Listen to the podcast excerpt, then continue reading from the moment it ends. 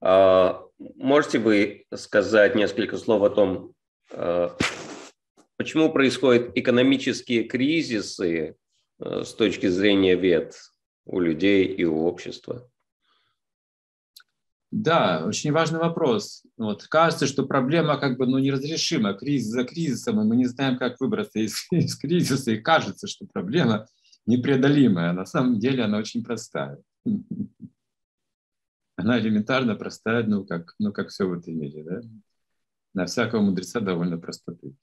Просто потому, что есть жадность. Mm. Вот это единственное вот, как бы, описание кризисов, вот, причина и глубинная кризиса.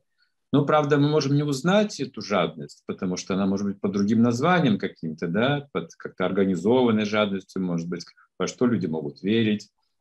Скажем, капитализм. Что такое капитализм? Это, вот название. Вот в ведах вы не найдете такого слова, как капитализм.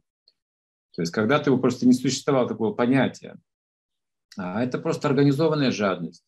То есть, то есть раньше люди никогда не организовывали жадность, понимаете, но организовывали какие-то хорошие вещи, да, добро организовывали, любовь организовывали, это семьи, какие-то общества, там, не знаю, отношение к миру, красота, искусство, музыка, культура, там, божественные какие-то темы раскрывали. Когда-то давно в древности люди вот были в таком направлении. Никогда в голову не приходило никому организовывать жадность или зависть, допустим. Но сегодня мы видим организованную жадность как э, капитализм, и организованную зависть как коммунизм. И вот они как кошки с собаками. И вот отсюда эти кризисы не могут распределить собственность, потому что есть жадность и зависть. Вот эти две причины.